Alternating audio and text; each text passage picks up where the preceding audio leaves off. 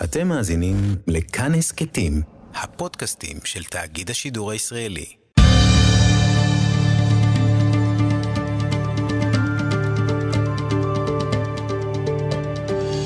כיוון הרוח עם בני טייטלבוים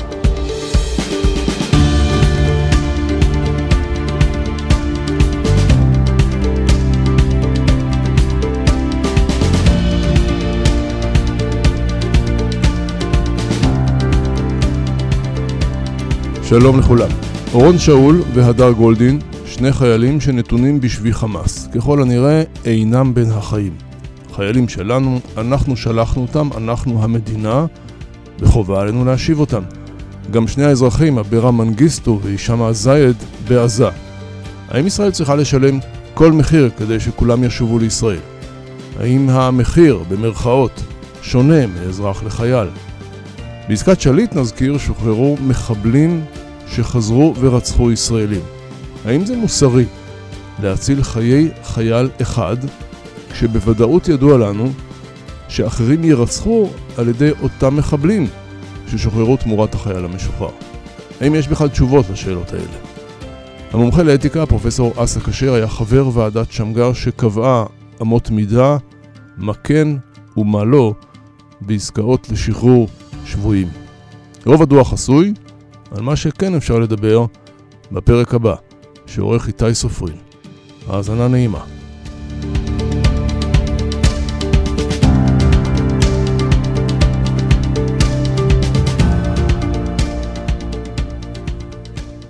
הפרופסור אסא כשר, שלום. שלום לך. חתן פרס ישראל, מומחה לפילוסופיה ואתיקה ושלל תארים, ואני רוצה לשאול אותך, לצערנו, הנושא של שבויים ונעדרים עדיין אקטואלי. יש שני חיילים בשבי חמאס, ככל הנראה מתים, יש גם אזרחים. היית חבר ועדה, ועדה בראשות נשיא בית המשפט העליון לשעבר, השופט מאיר שמגר.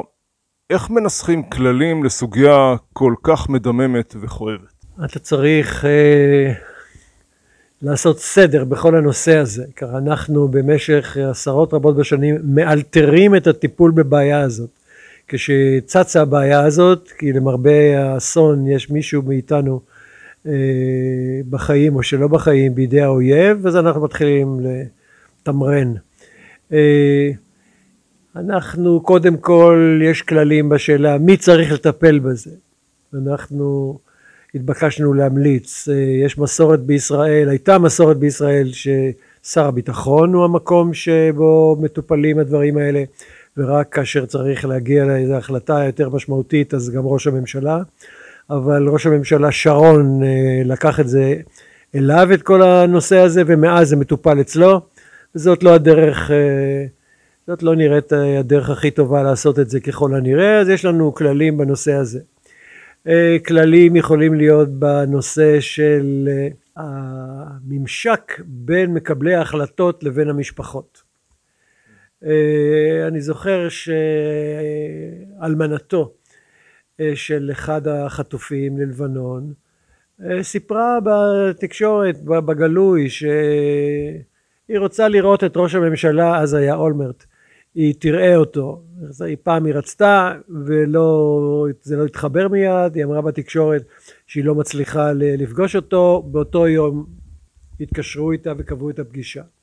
זאת כאילו יש איזה, איזה הרגל ישראלי שמקבלי ההחלטות הבכירים אה, ראש הממשלה, שר הביטחון, אולי גם אה, רמטכ"ל, ראש אכ"א, הם נפגשים בצורה אוטומטית כשהמשפחה רוצה.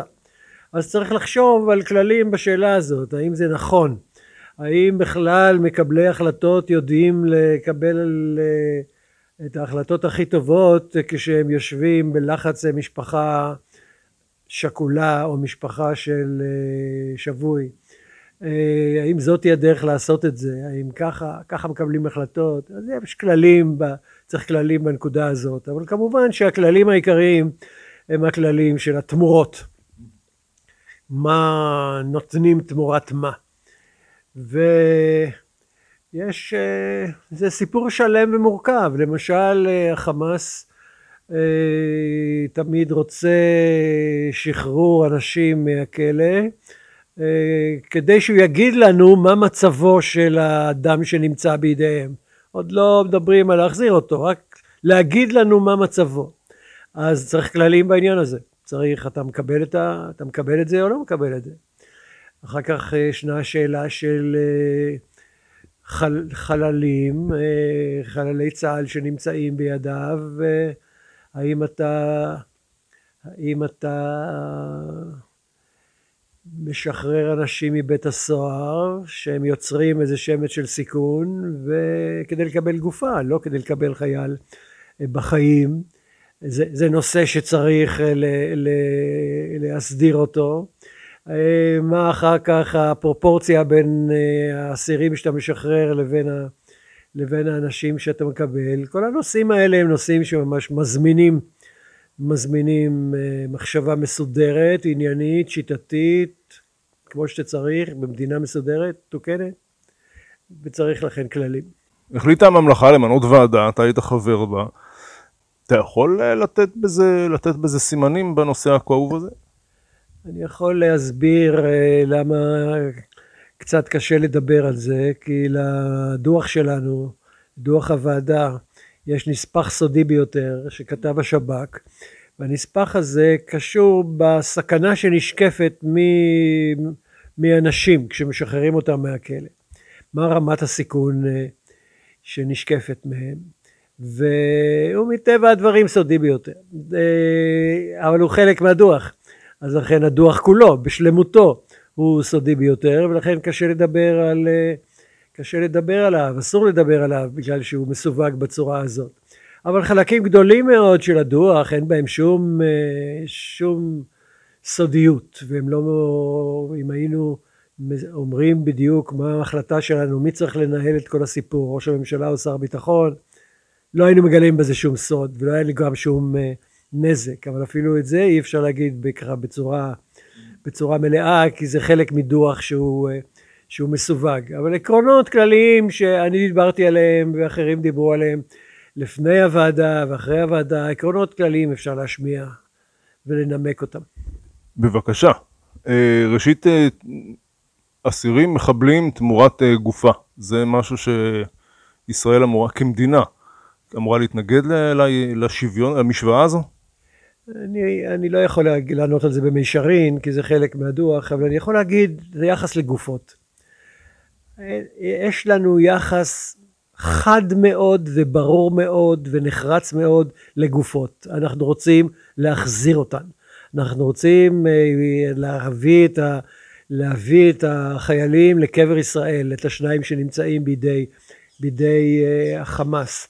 אנחנו דרך אגב, זה לא איזה שיגעון ישראלי מיוחד, כי אנשים מדברים בתקשורת, ככה בלי ממש לדעת על מה הם מדברים. יש כלל אמריקאי כזה, אפשר לראות את זה באינטרנט, במסמכים של משרד ההגנה, כאילו המקבילה האמריקאית של משרד הביטחון שלנו, שזאתי האמריקאים רואים לעצמם חובה, הם צריכים להחזיר את כל מי שנהרג באפגניסטן, אה, בעיראק, אם נדבר על השנים האחרונות, להחזיר אותו, להחזיר אותו לקבורה בארצות הברית. אה, אם זה בארלינגטון, בית העלמין המרכזי הזה, או בעיירה שבה הוא גר, זה כבר סיפור אחר. זה כבר פרטים. אבל אנחנו, החובה להחזיר היא, אה, היא חובה מוחלטת גם כשמדברים על החיים וגם כשמדברים על אלה שאינם בין החיים. מה אתה עושה, זה כבר נתון, אה, זה, זה כבר נתון לשיקולים, לשיקולים נוספים. עלתה, פרש, עלתה הסוגיה הזאת אה, שהעלתה תמי ארד כשהיא אמרה שלא סיכנו חיי לוחמים של המוסד או צה"ל בניסיון לאתר את רון ארד. זאת, זאת סוגיה, זאת אה, סוגיה. בעקבות דברים שנכתבו בעיתון הארץ. בעקבות דברים בטלים וחסרי חשיבות שנכתבו בצורה גסה ובלתי נסבלת. אבל uh, היא, היא התייחסה לסוגיה הזאת, ובאמת זאת, זאת סוגיה נכונה. תראה, היא סוגיה יותר רחבה מאשר זה נראה כרגע, מפני שיש לנו עיקרון שהוא קודם לוועדה, ודיברנו עליו הרבה פעמים, וזה אם יש לך אופציה צבאית לשחרר, אז אתה משתמש בה. אופציה צבאית, זאת אומרת פעולה צבאית שבה יש סיכוי גבוה מאוד לשחרר את החייל, נגיד שהוא בחיים, ו... אבל, אבל זו פעולה צבאית כנגד טרוריסטים חמושים, יש בזה סיכון לחיי הלוחמים. ראינו את זה בפרשת נחשון וקסמן. נכון. אז אנחנו, אה, יש לנו כלל ואנחנו יודעים שהוא כרוך בסיכון, אבל אה, אנחנו קודם כל מנסים את האופציה הצבאית, ורק אם אין לנו כזאת, אז אנחנו מנסים אה, משא ומתן. אז גם זה, האם אנחנו נשתמש באופציה צבאית לגבי גופות? האם נשלח חיילים להסתכן כדי להחזיר גופה? סוגיה, גם זאת סוגיה שצריך לקבוע לה כלל. אני אחוז בשור בקרניו. גלעד שליט שוחרר משביו אה, בתמורה למחבלים שישבו כאן בכלא. כמה מהם, אני לא יודע מספרים, חזרו לסורם ורצחו אנשים. אם להיות, אה, לדבר בבוטות, האנשים הללו נרצחו בגלל שראש גלעד שליט. אה, איך אנחנו מתייחסים לזה? צריך להבין את זה בצורה יותר מדויקת. 1,027 אנשים הוצאו מבית הכלא תמורת גלעד שליט. מביניהם מאות רבות, אני עכשיו לא זוכר את המספר, נגיד משהו כמו 700, היו כאלה שעמדו להשתחרר בין כה וכה, גנבים אה, וכל מיני עבירות פליליות, והם בכלל לא בתוך הסיפור הזה של אה, טרור. אבל היו אה, הרבה שכן היו בתוך הסיפור של הטרור. אז קודם כל השב"כ יודע להגיד לעצמו ולנו, מקבלי ההחלטות, ולנו הוועדה, כאילו, מה צפוי מהם, מה צפוי מאנשים שמשחרר, שמשחררים אותם. מה צפוי ככה סטטיסטית. רמת הסיכון, השאלה, השאלה החשובה היא האם שחרור החלק הזה מהמשוחררים שהם באמת יש, יש סכנה שהם יחזרו לטרור, האם השחרור שלהם מגדיל את הסכנה מן הטרור לאזרחי המדינה. כמובן ששחררת עשרה אנשים שילכו להיות טרוריסטים אז הוספת עשרה אנשים למשוואות אבל זה לא, זה לא נעשה בצורה כזאת של שאתה סופר אנשים, אלא אתה סופר, אה, אתה מתחשב ברמת הסיכון הנשקפת מניסיונות לפגע פיגוע טרוריסטי. והטרוריסטים לא נחים רגע, ויש להם כל הזמן, הם מנסים לפגע בנו, אזרחי המדינה, מכל, בכל החזיתות, מאיו"ש ומעזה ומ... אה, שונות. לכן יש רמה מסוימת של סיכון שאנחנו חיים איתה. ככה בלשון השב"כ זה נקרא, וצה"ל זה נקרא שככה כיסחנו, כיסחנו את זה לגובה הדשא. בדשא עדיין יכול להסתובב נחש, אבל לא, לא בעל חיים מסוכן שמתרוצץ אה, בדשא. אז יש רמת סיכון מסוימת. והשב"כ אומר שהשחרור של האנשים האלה אה, משאיר את זה בגובה הדשא. זאת אומרת רמת הסיכון הכללית לאזרחי המדינה לא גדלה בגלל שחרור האנשים האלה והמפגעים מנסים, הטרוריסטים מנסים לפגע, לפעמים הם מצליחים לפגע, לאו דווקא אלה שיצאו מעסקת שליט, גם אלה שיצאו וגם אלה שלא יצאו ולכן אנחנו מצד אחד קיבלנו את החייל בחזרה, מצד שני רמת הסיכון הכוללת לא עלתה ולכן זאת עסקה, זאת עסקה סבירה כשמסתכלים עליה נקודתית, לא כשמסתכלים על הרצף ההיסטורי והמשמעויות מה זה אומר לעתיד לבוא, אלא היא, היא כשלעצמה עסקה, עסקה סבירה. פרופסור אסא כשר, אם אנחנו יודעים במאה אחוז, הרי חלק מהמחבלים זה חיות טרף, כשאתה משחרר אותם מה, מה, מהסורג אז הן יוצאות לטרוף, אין, אין בכלל שאלה. ואם אנחנו יודעים שנרצחו איקס אנשים ששוחררו בעקבות גלעד שליט ואנחנו ידענו את זה מראש זאת לא חוכמה בדיעבד שהיא חוכמה קטנה מאוד. אנחנו יודעים מראש האם העסקה הזאת עדיין צריכה לצאת לפועל? כי גלעד שליט חי ואנחנו כמהים אה, לראות אותו חופשי. התשובה היא האם האנשים אה, שנפגעו בפיגועי טרור האם יש או אין סכנה שהם היו נפגעים לאו דווקא ממשוחררי עסקת שליט אלא מאלה שמנסים כל הזמן לפגע והתשובה היא כן. התשובה היא שמדי פעם יש פיגועים שהם לא נעשים על ידי משוחררי עסקת שליט למרבה הצער יש פיגועים כאלה. מדי פעם בגובה בהיקף נמוך כל, כל אחד הוא אסון נורא זה ברור. אבל ההיקף הכולל הוא נמוך והוא נשאר באותה רמה הודות גם הודות למאמצים הנמשכים של, של השב"כ וצה"ל, והוא עדיין ברמה כזאת ש, של סיכון מאוד נמוך שאנחנו מקבלים אותו על עצמנו כ, כמדינה. כל הזמן יש סכנה ש, שמישהו יצליח אה, למרבה האסון אה, לפגע. אין לנו, אה, אין לנו שום מנגנון הרמטי שיגרום לזה שזה יהיה אפס חוץ משלום. ככה אם, וגם, וגם בתנאי השלום עם מצרים היה איזה שוטר שהשתולל ו, ו, וירה במטיילים ישראליים. וגם בעקבות הסכמי אוסלו היו המון פיגועים. ולכן אנחנו, אין לנו, אין לנו הסדר הרמטי. אבל אנחנו יכולים לעשות כמיטב יכולתנו שהרמה תהיה נמוכה, והרמה הייתה נמוכה והיא נשארה נמוכה גם אחרי סיפור שליט. אזרחים שונים מחיילים, אזרחים שנתונים בידי חמאס וחיילים, בוא נניח ששניהם חיים. תראה, ברמת ה... זו שאלה מעניינת. ברמת הש... העקרונות שאנחנו מפעילים, ברמת הנימוקים שיש לנו, אז בקשר ל... בוא ניקח את המקרה הזה שיש לנו עכשיו אצל החמאס. מצד אחד יש לנו חיילים שנפלו, מצד שני יש לנו אנשים שעברו את, ה... את הקווים כנראה על דעת עצמם, באיזה נסיבות, אה, בנסיבות מפוקפקות. אה, אז מבחינת הנימוקים והשיקולים אנחנו חייבים לחייל כל מאמץ כי זה כאילו אנחנו שלחנו אותו לשם ואנחנו לא שלחנו את השניים האחרים לשם, הם הלכו אפילו נגד רצוננו הם הלכו לשם.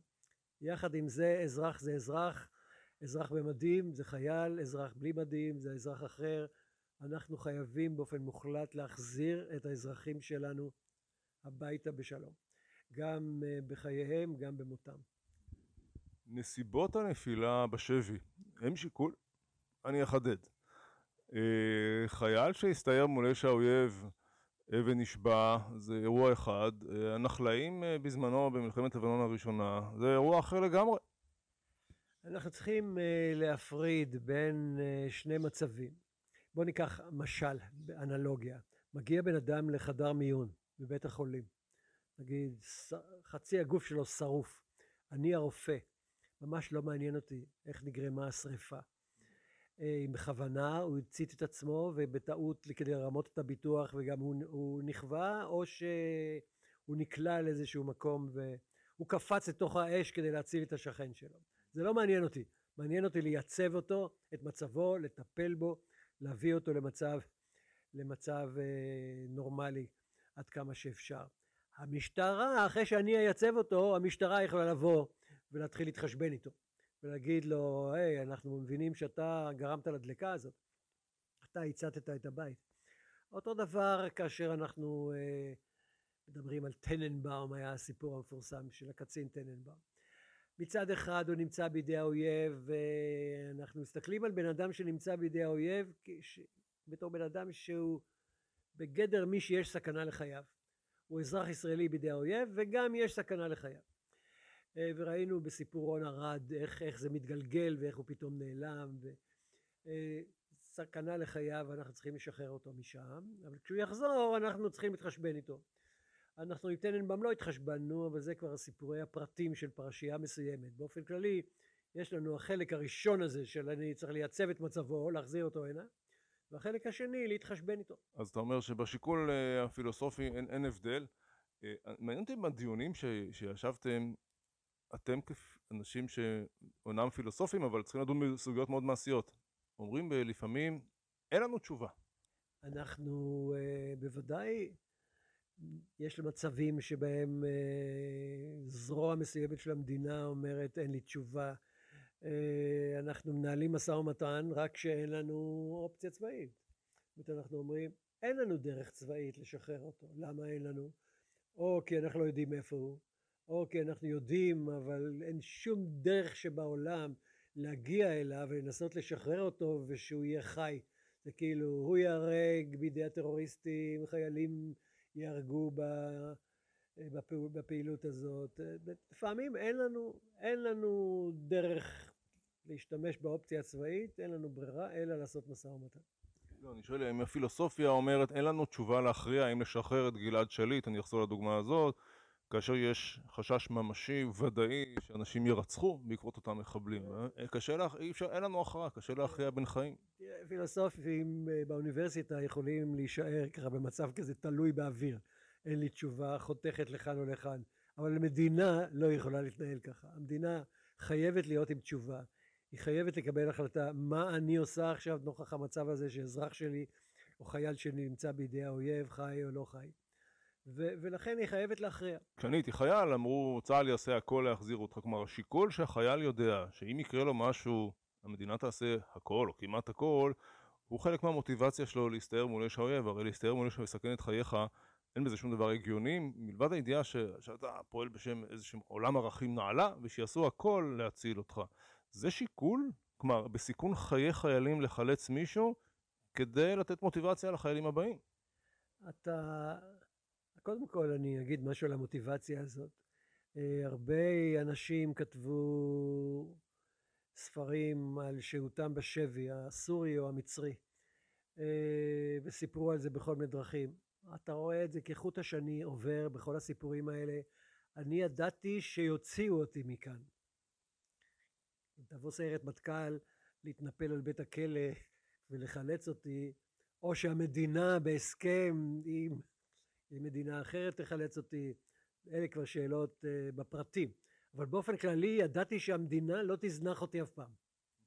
בלי זה אין לוחמים. בלי זה יש ערך הרעות בקוד האתי של צה"ל. ערך הרעות זה לא אני אוהב אותך אחי. ערך הרעות זה אנחנו מי שצריך נעשה הכל כשאתה תהיה בצרה אנחנו נעשה הכל כדי לעזור לך. כדי להוציא אותך מהצרה הזאת. ומי זה אנחנו? בהתחלה זה הצוות שלך, ואחר כך זה, לא יודע, החטיבה שלך, ובסוף זה המדינה כולה, אה, כל, על כל זרועותיה. בלי הביטחון הזה שאני לא לבד, חיילים לא נלחמים. וזה לא עניין ישראלי. הערך הזה של רעות, באנגלית קוראים לזה comradeship, הוא ישנו בכל צבאות העולם. אין צבא בעולם שכתב את סט הערכים שלו שאין לו שם אחוות הלוחמים הזאת. הלוחם לא יישאר לבד אף פעם. אני זוכר כשהייתי בלבנון את פקודת חניבל, שאם אתה רואה שחבר שלך נחטף, תירה על החוטפים, גם במחיר זה שחברך ייהרג. זאתי, זאתי פרשנות לא נכונה של פקודת חניבל. לא רק פרשנות, זה אפילו תיאור לא נכון. פקודת אה, המוני חיילים, אלפי חיילים, שמעתי את זה עשרות ומאות פעמים, שחיילים חושבים שאם הם לא מצליחים לסכל ניסיון חטיפה, למרות שהם ירו על החוטפים, מותר להם לירות על החייל. אה, ומותר להם לנסות לסכל גם אם הם, גם אם בטוחים שזה, ש, שזה יהרוג את החייל. הפקודה, הפקודה היא לא קיימת כבר, הרמטכ"ל אייזנקוט ביטל את פקודת חניבל והכניס פקודה אחרת במקומה שמסבירה מה צריך לעשות, אבל היא, היא באותה, באותו כיוון, באותה, באותה רוח. אה, אתה, אתה חייב לנסות לסכל את החטיפה. אתה יכול לנסות לסכל את החטיפה על ידי זה שאתה יורה בנשק קל על החוטפים. אתה לא פגז של הטנק שלך לתוך הג'יפ שבו נמצאים החוטפים והחייל, כי אז בוודאות החייל ייהרג, את זה אסור לך לעשות. אסור לך לעשות שום דבר שבוודאות או אפילו בהסתברות גבוהה יהרוג את החייל. אה, יש הרבה נסחים של פקודת חניבל, כי בכל פיקוד יש לו לחוד, כי פקודת חניבל היא, היא גם אומרת איזה כוחות מטפלים ב, בחטיפה הזאת, איזה חטיבות, טנקים, חי"ר, מסוקים, מטוסים, מי, מי מתעסק בזה? אז לכן היא מסווגת. אבל, אבל יש לכל פיקוד הכוחות שלו, ולכן יש פקודת חניבל שלו, כשהייתה פקודת חניבל. אבל יש אחת הגרסאות, אבל הן שונות קצת אחת מהשנייה, כי זה, אה, כל אחת מהן כותב מישהו קצת אחרת. ו... ופקודה אחת אומרת ערך חיי החייל עולה על ערך סיכול החטיפה. זאת אומרת, אל ת... אסור לך בשום פנים ואופן להרוג אותו. ככל שאני יודע, לא נהרג שום חייל בידי חבריו ככה על, על הבסיס הזה של חניבל. מקורות ישראל דיברו על אין פודין את השבוי יותר מדמי שוויו, אני לא זוכר את הניסוח המדויק, יותר מדמיו. יש סיפור מפורסם, נדמה לי אמר רמי רוטנברג, שאמר אל תפדו אותי, אני לא רוצה שזאת תהיה עילה לחטיפה. מקורות ישראל היו חלק מהמקורות שעמדו בפני אותה ועדה? היו כל מיני אנשים שהתנדבו לבוא לפני ועדת שמגר, ביניהם נגיד הרב פרומן מתקוע, אה, ואחרים, גם הוא וגם אחרים, אה, ציטטו את, ה, ציטטו את האמירה הזאת. וגם היה מישהו במשרד המשפטים, במח, במחלקה הזאת שעוסקת במשפט עברי, שכתב נייר מסודר בש, בשאלה הזאת. אה, צריך להבין את ההבדל בין המהר"ם מרוטנברג לבינינו. בזמן המהר"ם מרוטנברג זה לא מדינה, זה קהילה, אפילו לא קהילה מי יודע מה חזקה, קהילות, לא כלכלית ובטח לא פוליטית נקרא לזה. אה, ולכן אתה באמת צריך לנהוג בצורה, בצורה שמתאימה לקהילה שמגינה על, על חבריה. כאן זה המדינה, אנחנו במצב אחר לגמרי. למדינה יש חובות ויש מצד אחד חובות מסוג אחר, מצד שני זרועות מעשיות אה, שלא היו לקהילות. לכן אי אפשר אה, להשתמש בביטוי הזה. שם אה, מה זה, מה זה ערכו של אדם בזמן המהר"ל, המהר"ל מרוטנברג, זה משהו כזה ערך שוק. זאת כאילו מה החוטפים של בן אדם אחר ירצו מאיתנו, כמה, כמה הם ירצו מאיתנו. אז יש איזה מין ערך שוק כזה לחירותו של יהודי שחטפו אותו אנשים ורוצים שהקהילה תפדה אותו בתשלום. אז אה, אתה לא אתה לא פודה אם הם רוצים הרבה יותר מערך השוק. כי אז זה, אתה, אתה כאילו מעלה את ערך השוק שלו. אה, אבל אנחנו במקום אחר, אנחנו, זה לא ערך שוק, אנחנו צריכים להחזיר את אה, גולדין ושאול לא בגלל, לא בגבולות ערך השוק, אנחנו צריכים להחזיר אותם, כי זו חובתנו המוחלטת להחזיר חלל לקבר ישראל, חי, להחזיר חייל הביתה, וגם שני האזרחים, שני האחרים, האחרים. לכן זה לא, זה לא ממין העניין בכלל. יש לנו בתור מדינה חובות שלא היו לאזרחים אה, באותו זמן. אני רוצה עוד להספיק בדקות שנשארו לנו אה, שני עניינים. אחד זה הוראות פתיחה באש, אה, והשני זה ירי לעבר גן ילדים שאנחנו יודעים שבתוכו בכוונת מכוון הציבו קנה של תותח ויורים לעבר ילדי שדרות. נהיה מאוד פופוליסטים. בוא נתחיל מהעניין השני. מותר לראות לתוך גן הילדים הפלסטיני בעזה, שמיקמו בתוכו לוע של אה, אה, מרגמה? אין תשובה במונחים של כן ולא, אלא יש תשובה במונחים של השיקולים שצריך לעשות.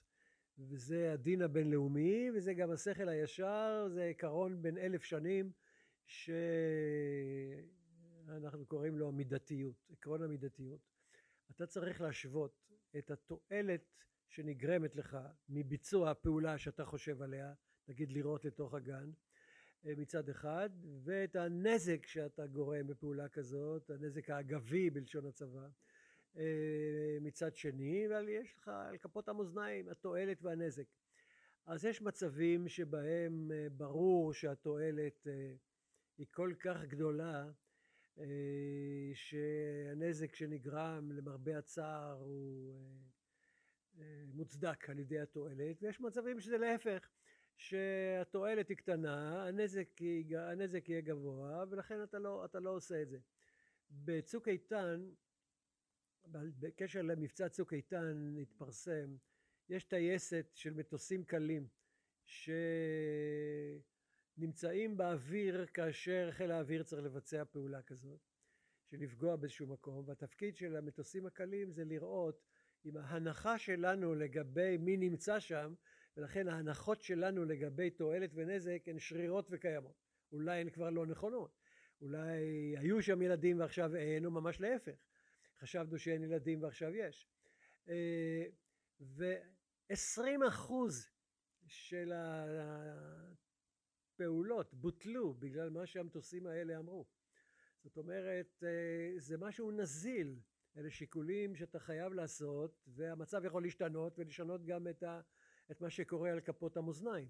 אם אני יודע שהם הם, הם, הם מיקמו את הקנה שלהם בתוך בית חולים או גן ילדים, והם יורים משם לעבר שדרות, עכשיו, האם זה לא הדבר הכי מוסרי לעשות, זה להשתיק את האש כדי להציל את חיי הילדים כאן, וכן, אם הם יקמו את זה בתוך גן ילדים, אז צריך אה, ילדים בעזה יהרגו. אין ספק שהם מנוולים, אין ספק שהם עושים מעשה שאסור לעשות מכל הבחינות, מבחינת הדין הבינלאומי, מבחינת, ה... מבחינה מוסרית, מכל בחינה הם מנוולים גמורים כשהם מתנהגים בצורה הזאת, אין מילה להגנתם, אין מילה להגנתם.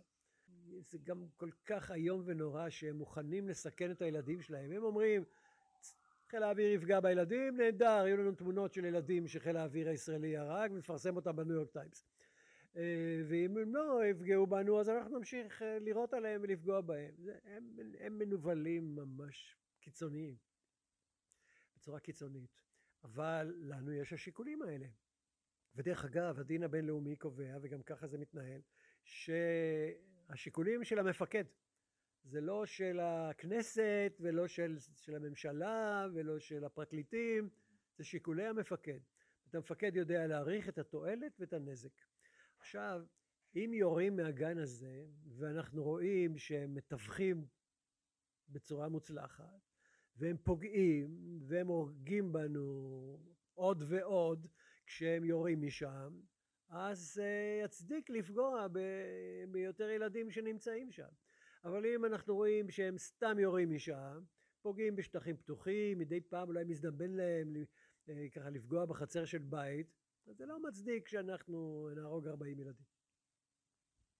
נעבור להוראת פתיחה באש על זורקי אבנים. אני רוצה לשאול, אה, בזמנו החייל עמית בן יגאל אה, נהרג כאשר פלסטיני זרק לעברו, אם אני זוכר, בלטה זו הייתה איזה לבנה גדולה או שיש גדול או משהו כזה. ושוב עלתה הסוגיה של אורות פתיחה באש על זרוקי אבנים. אבן הורגת. אז לכן אנחנו לא מנסחים הוראות פתיחה באש במונחים של אבנים, אנחנו מנסחים הוראות פתיחה באש במונחים של הסכנה. יש לנו, מתי יורים? בשני מצבים יורים. יורים, יש לנו נוהל מעצר חשוד, מה שנקרא, אז אין סכנת חיים. ויש לנו, כשיש סכנת חיים. אם יש סכנה לחייך, והדרך היחידה לסכל את הסכנה הזאת זה לירות במי שמסכן אותך, אז תירה. הוראות הפתיחה באש לא מפריעות לחיילים. הם לא מבינים, לפעמים הם לא מבינים אותם טוב, הקהל הרחב בטח לא מבינים אותם טוב. אבל הוראות הפתיחה באש זה, זה אביזר מקצועי. זה עוד פעם, זה לא הכנסת וגם ולא, ולא הפוליטיקאים. זה, זה אביזר מקצועי שנמצא בידי הצבא שאומר לחיילים מה מותר לך לעשות במצבים במצבים אה, שונים.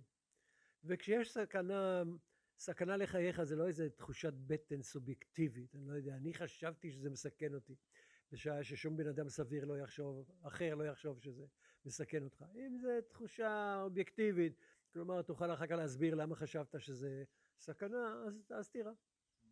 הביטוי אה, נוטרל, אותו מחבל נוטרל, כשאני הייתי בצבא אמרו המחבל חוסל, נהרג. אין פה איזה תחושה שאנחנו נהיים רכים כלפי האויב שמבקש לערוף את ראשנו? יש אה, מצבים שבהם הם יותר משטרתיים מאשר צבאיים, שבהם אתה יכול לנטרל את הסכנה. המילה נטרול לא מתאימה לאנשים, היא מתאימה לסכנות. נגיד, אתה זוכר את הסיפור הזה, מחבלת עם מספריים. Okay, אוקיי? אני לא צריך להרוג אותה כדי להתגונן מפניה, מספיק לי לפצוע אותה. אה, ולכן אני מנטרל את הסכנה על ידי זה שאני פוצע אותה, אני לא יורה בה כדי להרוג אותה. אה, ולכן הנטרול, אנחנו כרגיל, אנחנו המילים, המילים זולגות מהמקום המקצועי לקהל הרחב ומאבדות את המשמעות המדויקת. אתה מנטרל סכנות. לפעמים אתה מנטרל סכנה על ידי שאתה הורג את מי שהוא המסוכן. ולפעמים אתה מנטרל סכנה על ידי שאתה לא הורג אותו אלא פוצע אותו. מניסיון אגב, יש לפעמים חלקיק שנייה להגיב, זה לא דיון אקדמי במזגן. נכון, זה החייל, החייל לא מתחיל לחשוב בשניות האלה שיש לו, אלא בשביל זה הכשירו אותו, בשביל זה עשו לו נוהל קרב, בשביל זה נתנו לו את הוראות פתיחה באש. כל האביזרים האלה באים לגרום לזה שאתה לא תתחיל להרהר עכשיו בשאלה הזאת, אלא אתה בא מוכן אליה. דרך אגב זה נכון גם על הטייסים, לא רק לחייל באיזה סמטה, ב, ב, לא יודע, בחברון. זה גם הטייס, הטייס מגיע מוכן. יש שיטה שלמה שעובדת מאחוריו ושאומרת לו מה לעשות במצבים האלה. הוא לא רובוט, ואתה יודע לעשות, יש לו שיקול דעת, אבל הוא בא מוכן למצבים האלה. הפרופסור אסא כשר, תודה רבה. על הדבר. שלום. ועד כאן דברנו, תודה לעורך איתי סופרין, אני בני טייטלבום. אפשר להזין לנו באתר כאן וביישומון כאן וביישומוני ההסכתים. מומלץ על דף הפייסבוק כאן הסכתים. תודה, בריאות ושלום. כיוון הרוח